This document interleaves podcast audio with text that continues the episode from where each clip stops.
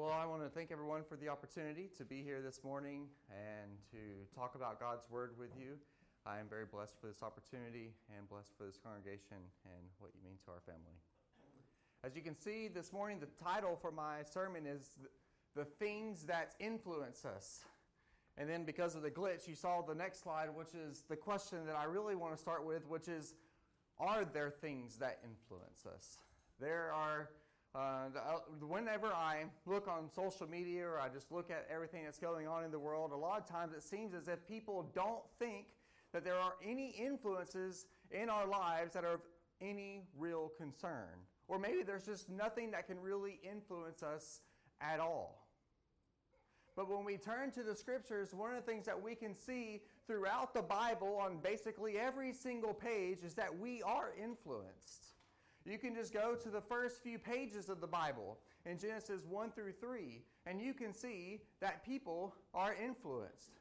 Walking along in the garden with Adam and Eve, there is God who gives them a test, He gives them commands, He tells them what He expects of them, gives them a job. Along with God in the, in the garden, there is the serpent that has a that tempts Adam and Eve. That gives them a temptation. And then it, there's Adam and Eve themselves, where they failed to be a positive influence on one another, to follow what God has asked them to do. And then a fourth influence that we can see there is just the location of the tree itself. Uh, the King, New King James Version, which is what I understand y'all use the most, says, In the midst of the garden is where the tree was placed. Other versions will say, In the middle of the garden. And if you look at that word, it's smack dab in the center is what it's talking about. This tree was in the center. It would be within eyesight no matter, you know, as they were going from one side to the other. And so the, I, th- I think the right sort of thing to think about would be the candy bars at the grocery store, where they're right there at the cash register, where if you're going to do anything at the grocery store, you're going to see the candy bars. That this is this location of the tree had an impact on Adam and Eve because it was always something that they would see. There are several different things that impacted and influenced Adam and Eve. And as you read through the Bible over and over and over again, in all of these stories, there are things that are influencing these people. It is inescapable, it is pervasive. It is all throughout the scriptures that there are influences. Paul recognizes this, and it is something that he saw as so pervasive and so strong that he uses the metaphor of slavery to talk about it. In Romans chapter 6, verses 16 through 23, we're going to skip a few in the middle. It says, Do you not know that to whom you present yourselves slaves to obey, you are that one slaves whom you obey, whether of sin leading to death or of obedience leading to righteousness? But God be thanked that though you were slaves of sin, yet you were obeyed from the heart that form of doctrine to which you were delivered. And having been set free from sin, you became slaves of righteousness. What fruit did you have then in the things of which you are now ashamed? For the end of those things is death. But now, having been set free from sin and having become slaves of God, you have your fruit to holiness, and the end everlasting life. For the wages of sin is death, but the gift of God is eternal life in Christ Jesus our Lord. Paul recognizes that there is no choice in this life but to be a slave to something, to be influenced or swayed by something. You're either going to be swayed by sin or you're going to be swayed by righteousness. You're either going to serve sin or you're going to serve God. You don't have a choice in the matter except for which thing you're going to serve. You're going to serve something, you're going to be influenced by something. And you have a choice. Are you going to choose the slave master that offers life? Or are you going to choose the one that offers death? And with that in mind, we need to make sure that we understand that this is not something to take lightly. We cannot allow ourselves to be fooled about things that influence us. Because the things that we allow to influence us, the things that we surround our lives with, is going to have an impact on our heart. And as Proverbs chapter 4, Verse 23 says, Keep your heart with all diligence, for out of it spring the issues of life. The things that you allow to infiltrate your heart and corrupt it or to purify it are going to be impacting every piece of your life. This is not something that we can just take lightly. We can't think of influences as something that's of no consequence because it is of dire consequence. It is a choice of life or death. It is a choice of ruin in your life or joy in your life. And so, with this in mind, that we absolutely are influenced, and that this is not something that we can take lightly and we cannot be fooled about, let's look at the things that the scriptures say influence us. The first one we're going to be talking about are spiritual forces of evil. We're going to spend the most time on this one because it's a bit strange to me. Spiritual forces of evil that influence us. To start, I'm going to give a pop quiz. You don't have to answer out loud, just answer in your mind. When is the first time the word sin appears in the Bible? Let's think about it for a second. When is the first time the word sin appears in the Bible? If the answer you gave is Genesis 4, you would be correct. God, talking to Cain, says, If you do well, will you not be accepted? And if you do not do well, sin lies at the door. And its desire is for you, but you should rule over it. The thing that's really interesting to me about the first time that sin is introduced in the Bible is that it's not anything like what I think of. Because when I think of sin, I think of an action, I think of something that I do. But the description of sin here is not like that. It's like an entity. It's a thing that has the ability to lie at the door as if it's crouching and just waiting and lurking. And it has a desire. It has a desire for you. And not a desire like a puppy wanting its back rubbed or something like that. This is something way more corrupted than this. Now, I don't think um, I don't think it's any coincidence that this description is coming right after the serpent in Genesis chapter 3. This lying, like it's, it's, it's crouching, like it's waiting, and its desire is for you, like a serpent would be lying and waiting for its prey. Sin is desiring you, but you should rule over it. A similar description is given for the devil in 1 Peter chapter 5 verses 8 and 9. Be sober, be vigilant, because your adversary the devil walks about like a roaring lion, seeking whom he may devour. Resist him steadfast in the faith, knowing that the same sufferings are experienced by your brotherhood in the world. In both of these descriptions, that these this spiritual force of evil, this thing that wants you is described as something that's desiring you like a predator does its prey. It wants to feast upon you.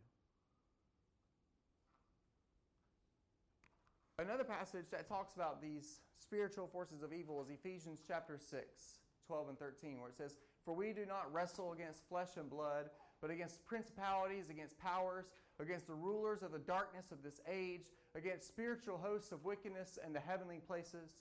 Therefore, take up the whole armor of God, that you may be able to withstand in the evil day, and having done all, to stand. Here we have spiritual hosts or armies, spiritual armies of wickedness in the heavenly places.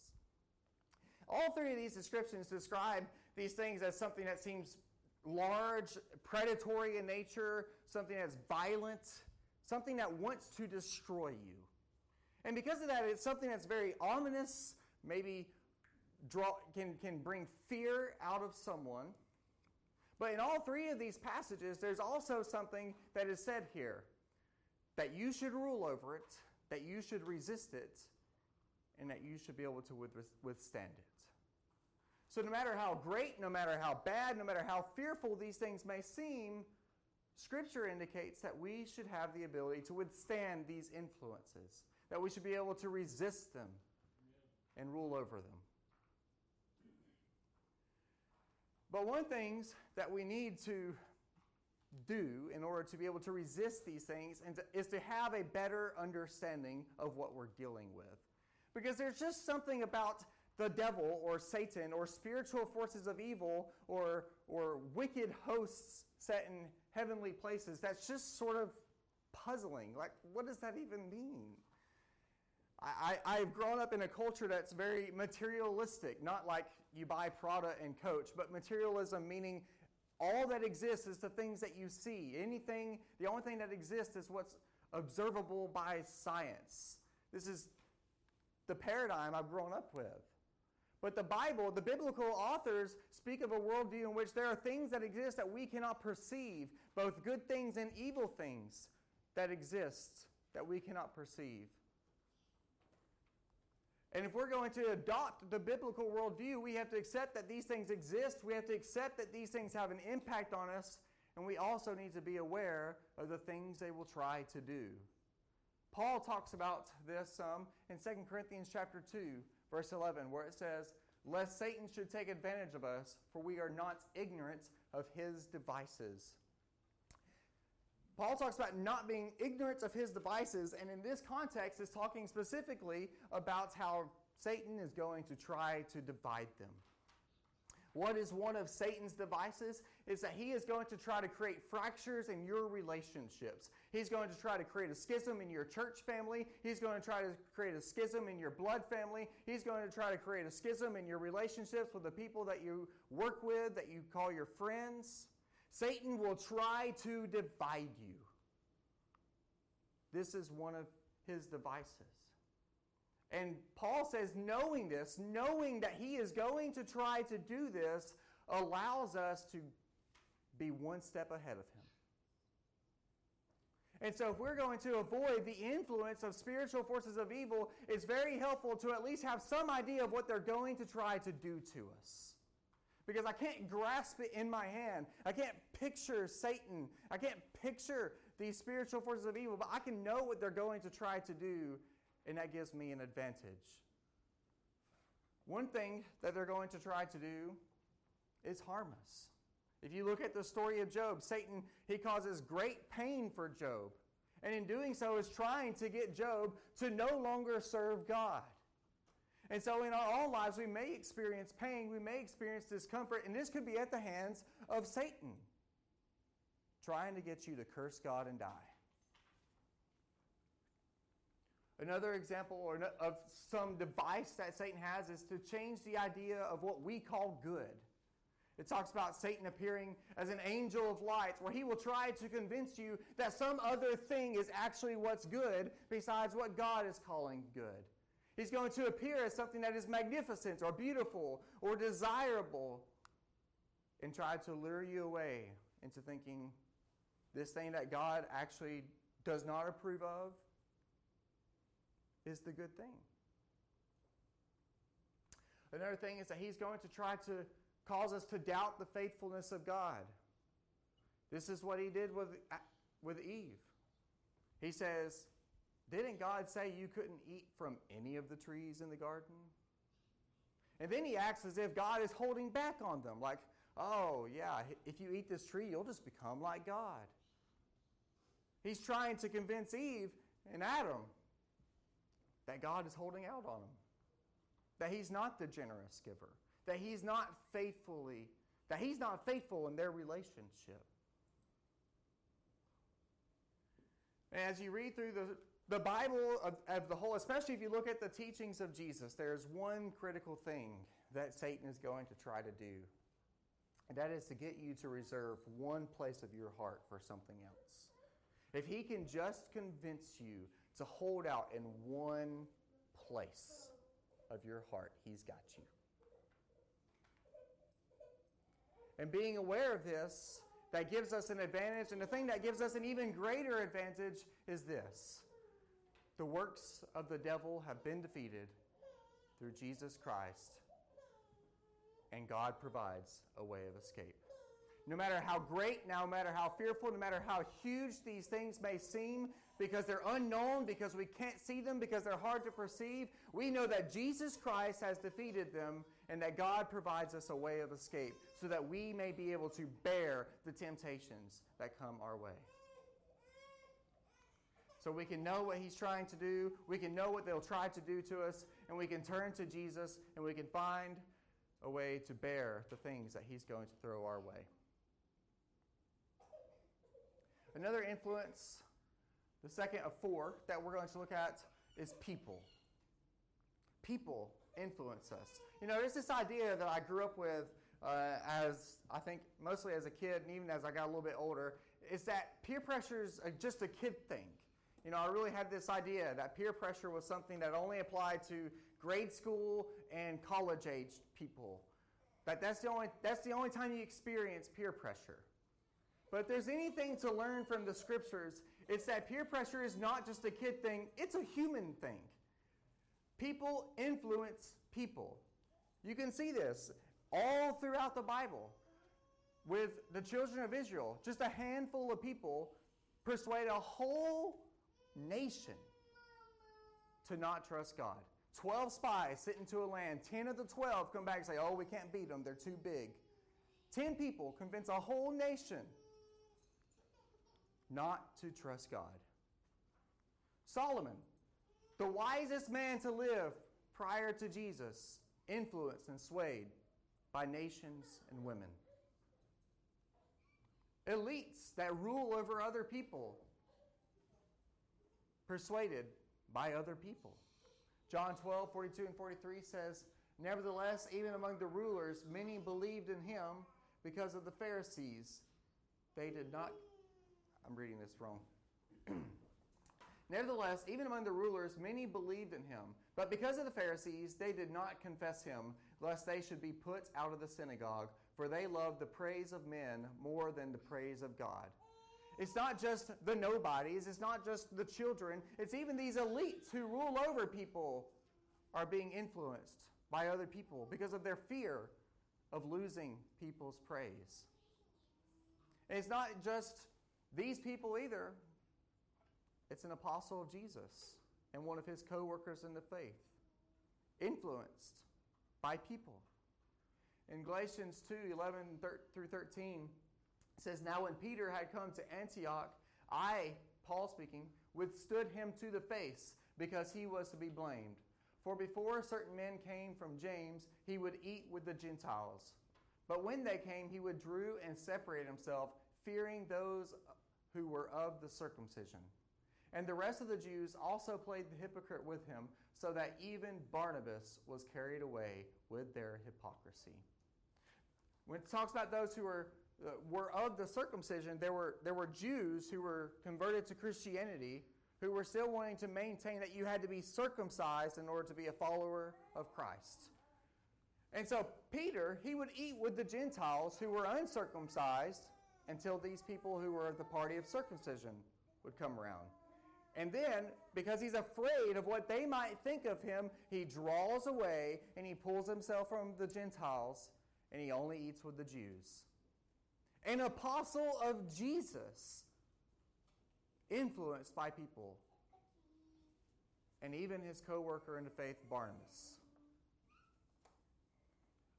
Every single one of us can be influenced by someone else or by some group of people. And God knows this. He knows that we can be drawn away by other people. If there's anyone who needs to be reminded, it's us. 1 Corinthians 15 33 says, Do not be deceived. Evil company corrupts good habits. If there's anyone who needs to be, not, to be made known if anyone needs to know that we can be uh, led away by other people, it's us. It's the people who think that we can't be influenced by someone else. I can walk around all day long thinking, well, I don't care what anyone thinks, so no one can sway me to do something I don't want to do or I shouldn't do. But then, because I don't care what anyone thinks, well, if they, well, I don't want them to think that I care. So then that makes me do something because I don't want them to think that I care because I don't care, but that means I care. Okay, so you see what I'm saying? It doesn't matter who you are. It doesn't matter who you are. Do not be deceived. The people that you surround yourself with will influence you, they will have an impact on your life. And God, knowing this, I believe is this is why, or part of the reason, I should say, of why He gave us the church. In Hebrews chapter 10, 24 and 25 says, And let us consider one another in order to stir up love and good works, not forsaking the assembling of ourselves together, as is the manner of some, but exhorting one another, and so much the more as you see the day approaching. God knows that what He has asked us to do requires us to go out into the world.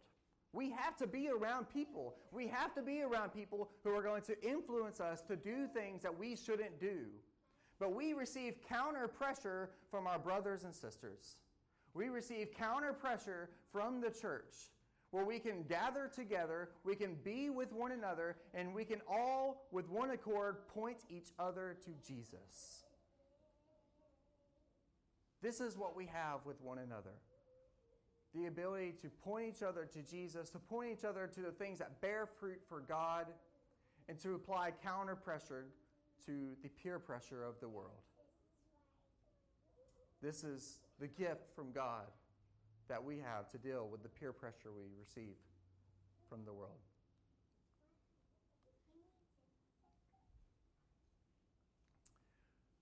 The next influence is circumstance.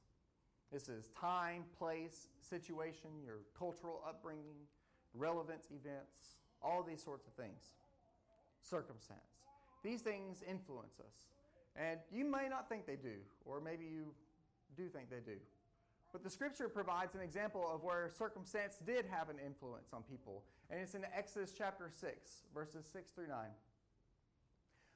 A little bit of background story before we read this. so, in Exodus chapter 6, what has happened is uh, Moses has been sent by God with the flaming bush. You remember this on, on the mountain, maybe. So he sends, he sends Moses to talk to Pharaoh, and he's supposed to tell Pharaoh with his brother Aaron, hey, let my people go, and they're just going to offer a sacrifice over here. And Pharaoh goes, oh, you mean you have all this extra time to go offer a sacrifice? I'm just going to double your workload and not give you any extra time. So now, my slaves, the Jews, the Israelites, you have to make the bricks and you also have to get the hay to make the bricks, whereas before my people provided you with the hay. So he's doubled their workload and not allowed them any more time. And God says to Moses, Therefore, say to the children of Israel, I am the Lord. I will bring you out from under the burdens of the Egyptians. I will rescue you from their bondage, and I will redeem you with an outstretched arm and with great judgments. I will take you as my people, and I will be your God. Then you shall know that I am the Lord, your God, who brings you out from under the burdens of the Egyptians. And I will bring you into the land which I swore to give to Abraham, Isaac, and Jacob, and I will give it to you as a heritage. I am the Lord. So Moses spoke thus to the children of Israel, but they did not heed Moses because of the anguish of spirit and cruel bondage.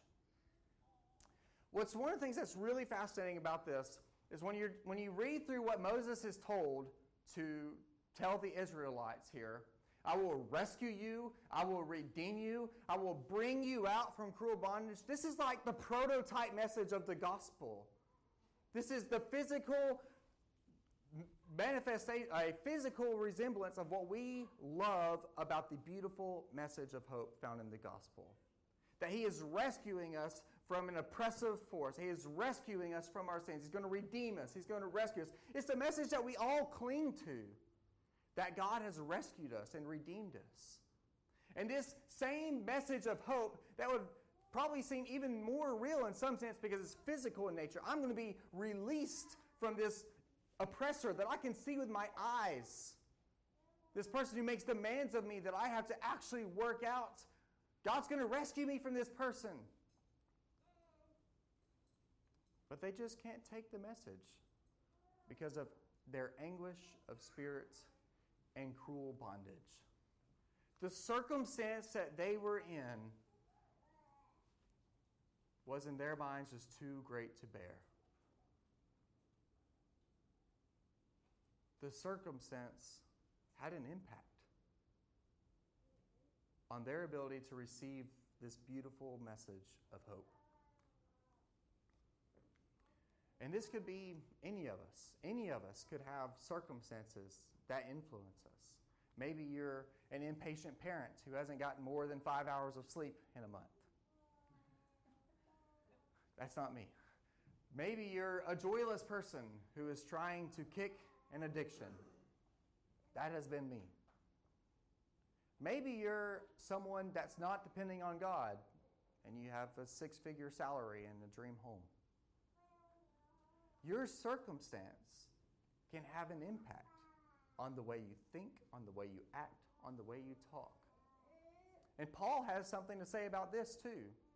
In Philippians chapter 4, 11 through 13, it says, Not that I speak in regard to need, for I have learned in whatever state I am to be content. I know how to be abased and I know how to abound.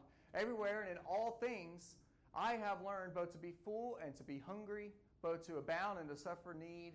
I can do all things through Christ who strengthens me.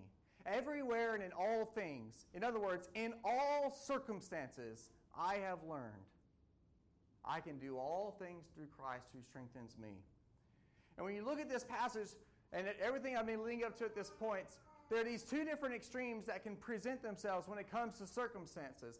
You can be the sort of person who says circumstances don't matter, they don't impact me, they don't influence me, there's, there's no consequence whatsoever. Or you could be the sort of person that always has an excuse. That if I just had a little more time, if I just had a little more money, if I just had this different job, if I just lived in this different place, if I just had better parents, you can fall in either one of these extremes of always blaming the circumstance or thinking that circumstances don't matter at all. And in either case, you are missing the power of Paul's declaration here. Because the power of Paul's declaration is, is that circumstances do have an impact on you, but Jesus Christ is greater than the circumstances. It's not because of your strength, it's not because of your might that the circumstances have no impact. It's because of the strength we draw from Jesus Christ. That your circumstance may have some sort of sway over you, but because you rest your joy in Jesus Christ, you will not be swayed and you will not be moved. And there's one thing that's talked about here that I don't think I think about enough. I, I, I, do think about one of these a lot, you know, just not blaming my circumstance in the terms of, you know, I could be really impatient and really angry, short tempered because my kid had a double ear infection and that put me on edge. And I could blame that circumstance because it's unfortunate. It's something I didn't enjoy and it could have put me in a bad mood and I could have made all sorts of excuses. And I think about that. That's the one I think about. The one I don't think about that Paul is mentioning here is the being full and having everything. How many times do we think about how being in a fortunate circumstance can have a negative impact on your behavior, on your attitude, and how much you are depending upon Christ? This is another thing that can be seen from the story of Israel. We see in the story of Israel, cruel bondage and anguish of spirit led them to not believe, not heed the message of Moses. But you also read through the rest of the Old Testament, and you see by having an abundance and having everything they could possibly want, cause them to not depend on God. Either one of these circumstances can negatively impact our behavior and our attitude but through the strength we draw from Jesus Christ. If we rest on that instead of the strength we draw from circumstances, we can overcome whatever we have thrown at us. The last influence is God. I think that I've kind of struggled in my life with this question, and I didn't realize it until I was preparing this sermon. Did God just clean us up fix the re- broken relationship, and then leave us to it. I think I've lived most of my life believing that God did everything He had to do when He washed my sins away. That that was it. That's all He had to do. And that's all He's done. And after He did that, He's just like, Adam, boy, get it. And I've lived my life as if it was like I was having to do it all on my own. That He washed my sins away, and now it's all on me to do everything right from here. And He'll wash my sins whenever I mess up. And He'll just keep washing my sins, but that's all He's going to do. But the fact of the matter is, is that when we look at the way the Bible describes Jesus, what we see is that God is actually an active participant in our lives. He was an active participant from the very beginning with Jesus, where it says in John 12, 32 and 33, Jesus says, And I, if I am to be lifted up from this earth, will draw all peoples to myself. This he said, signifying by what death he would die. Jesus came in the flesh and he died a death being raised up on the cross. And there he proved that he was an active participant in our lives because it was through that he was going to draw all people to him. That Jesus was going to draw all people to God by allowing himself to suffer in this way. And he proved to us how much he wants to be involved. And he continues to stay involved.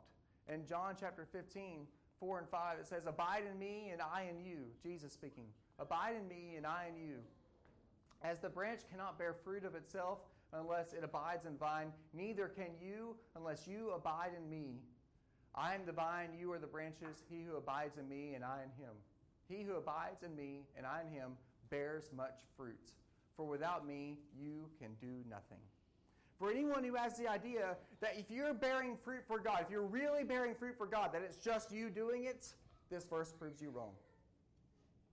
If you're bearing fruit for God, it's because of Jesus Christ who lives in you. It's not you doing it on your own. God is an active participant. He is an active participant in your bearing good fruits, in your doing good things. And a passage that I really love that speaks to this is in John chapter 3, starting in verse 16. Here it says, For God so loved the world that he gave his only begotten Son, that whoever believes in him should not perish, but have everlasting life. For God did not send his Son into the world to condemn the world, but that the world through him might be saved. He who believes in him is not condemned, but he who does not believe is condemned already, because he has not believed in the name of the only begotten Son of God. And this is the condemnation that the light has come into the world, and men love darkness rather than light, because their deeds were evil. For everyone practicing evil hates the light and does not come to the light lest his deeds should be exposed. But he who does the truth comes to the light that his deeds may be clearly seen, that they have been done in God. Jesus came into this world, he took on flesh to rescue us, to rescue us from condemnation. And he came into this world, and some people received him and some people didn't. Because what he did was he exposed what they were doing. And when, you when he exposes the good deeds that you do, it feels good. But when he's exposing the bad things you do, it doesn't feel quite so good. And this is one of the ways that God is an active participant in influencing us. He exposes you. When you turn to the, the perfect law of liberty and you look into that mirror and you see what's good and bad about yourself, or when you look at the life of Christ and you see how He's living and where you're lining up and where you're not lining up, things start to get a little uncomfortable. I, I feel good when I look at something I read. I'm like, yeah, I'm doing that, but I don't feel so good. When I look at the life of Christ and I see something that I am utterly failing at. And so, when it comes to the question of is God really influencing me like I want Him to, one of the questions I have to ask myself is Am I comfortable? Because if I'm constantly comfortable with where I'm at, if I'm constantly comfortable with the way I think, with the way I talk, with the way I act, I might not be letting God influence me. Because exposing wickedness is uncomfortable. It's quite painful at times. But in the end, it's better. And this is the influence that God has on us if you allow Him to, if you will let Him to. Because He wants to. He really wants to. And on every page, this passage, every page of the Bible, this, this passage from Joshua just rings. Choose you this day whom you will serve. You can choose to serve the influences of the evil forces, of people, of circumstance, or you can choose to serve the influence of God. This is the choice that you have. And it's not one of those things that you can just sit on the fence about. It is a real choice. Whatever, whoever therefore wants to be a friend of the world makes himself an enemy of God. You cannot choose to be a friend of the world. You can't choose to say, well, I'm going to, I'm going to maybe a little bit allow myself to be influenced by the people or my circumstance, but I'm going to mostly give myself to God. That's not the way it works. It is a real choice. And you can't just sit around and wait. Another thing about this choice, it should be easy. I mean, at least mentally, it should be easy. I want to make it clear to you why this is easy. You just tell me do you want to choose life or death? Do you want to choose freedom or slavery? Do you want to choose the winner or the loser? We were talking in the back just a minute ago. I was thinking about this. Yancey was talking about how he was teasing his new son in law because he, they, he wasn't doing so well in a board game. He's like, oh, I can't believe my daughter married a loser, just joking around with him. But we, we all have this in us. We like to choose the winner. Anyone who's a football fan knows I want to choose the winner. Which one do you want to choose? Because the world offers death, Satan offers slavery, and he's the loser.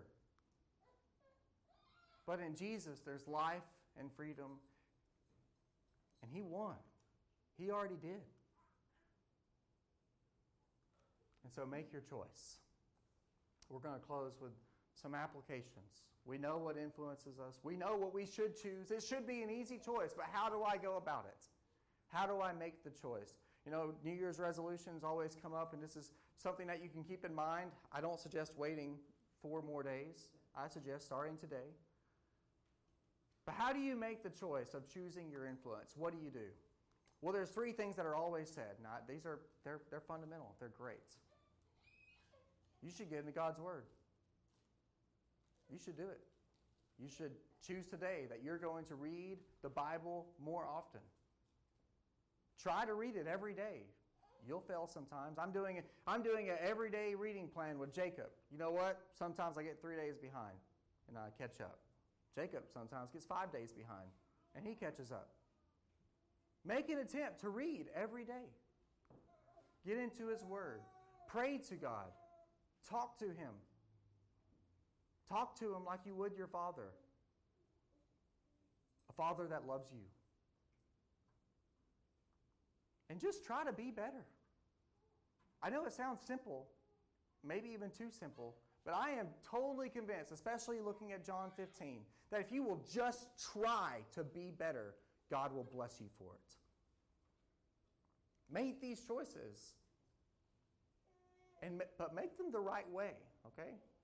Make these choices, but make them the right way. If you're going to get into God's Word, do it the right way. Jesus told the Jews, You search the Scriptures, for in them you think you have eternal life, and these are they which testify of me. But you are not willing to come to me that you may have life. You can read the Bible every single day and never find life if you're not looking for Jesus. You can read the Bible every single day and search them diligently, know them better than anyone else, and never find life because you didn't do it in service of Christ. So get into God's Word. but do it to find Jesus. Pray. But if you're going to pray, pray the right way. Jesus tells a parable. He spoke this parable to some who trusted in themselves that they were righteous and despised others. Two men went up to the temple to pray, one a Pharisee and the other a tax collector. You might know it. One stood off uh, afar off and said, I thank you that I'm not like that person over, the, over there. And the other one said, Please forgive me, I'm a sinner. Bless me, I'm a sinner. We can pray every single day, but if we pray trusting in ourself, if we're not praying trusting in God and His righteousness, trusting in God as our provider instead of ourselves as the provider, our prayer will not lead to life. Our prayer will not make us righteous. This parable ends with one went away more righteous than the other, and it was the one who trusted in God instead of themselves. So get into God's Word, do it the right way, way. Pray to God, do that the right way. And if you're going to just try to be better, also do this the right way. Romans 8, 12, and 13 says, So then, brethren, we are under obligation, not to the flesh, to live according to the flesh. For if you are living according to the flesh, you must die. But if by the Spirit you are putting to death the deeds of the body, you will live. I used to have the attitude that I had a lot of self control because I could run 13 miles or I could run a sub five mile. And I had this attitude. I have a lot of self control. I have a lot of self control. And so I could, I could quit things, I, I could exercise that self discipline. But none of these things were of true value because I was making about my ability. I was making about me and my ability to quit things and to do things that I needed to do. And if you're just going to try to be better, if you're going to try to do the right thing, don't make it about how strong you are. Don't make it about how good you are to overcome this thing. Draw on the strength we find from God. Don't make it about yourself and your own strength and your own might. Make it about Jesus Christ, our God, and His Spirit that He gave us. Use them and not yourself in trying to be better. Choose your influence. Don't be naive. Don't sit around to make the choice. And allow God to expose how much you need Him by getting into His Word, praying to Him, and just trying to bear fruit. All in service of Jesus, not yourself, not anyone else. If we can help you do any of these things, we would love to as we stand and sing the song that's been selected.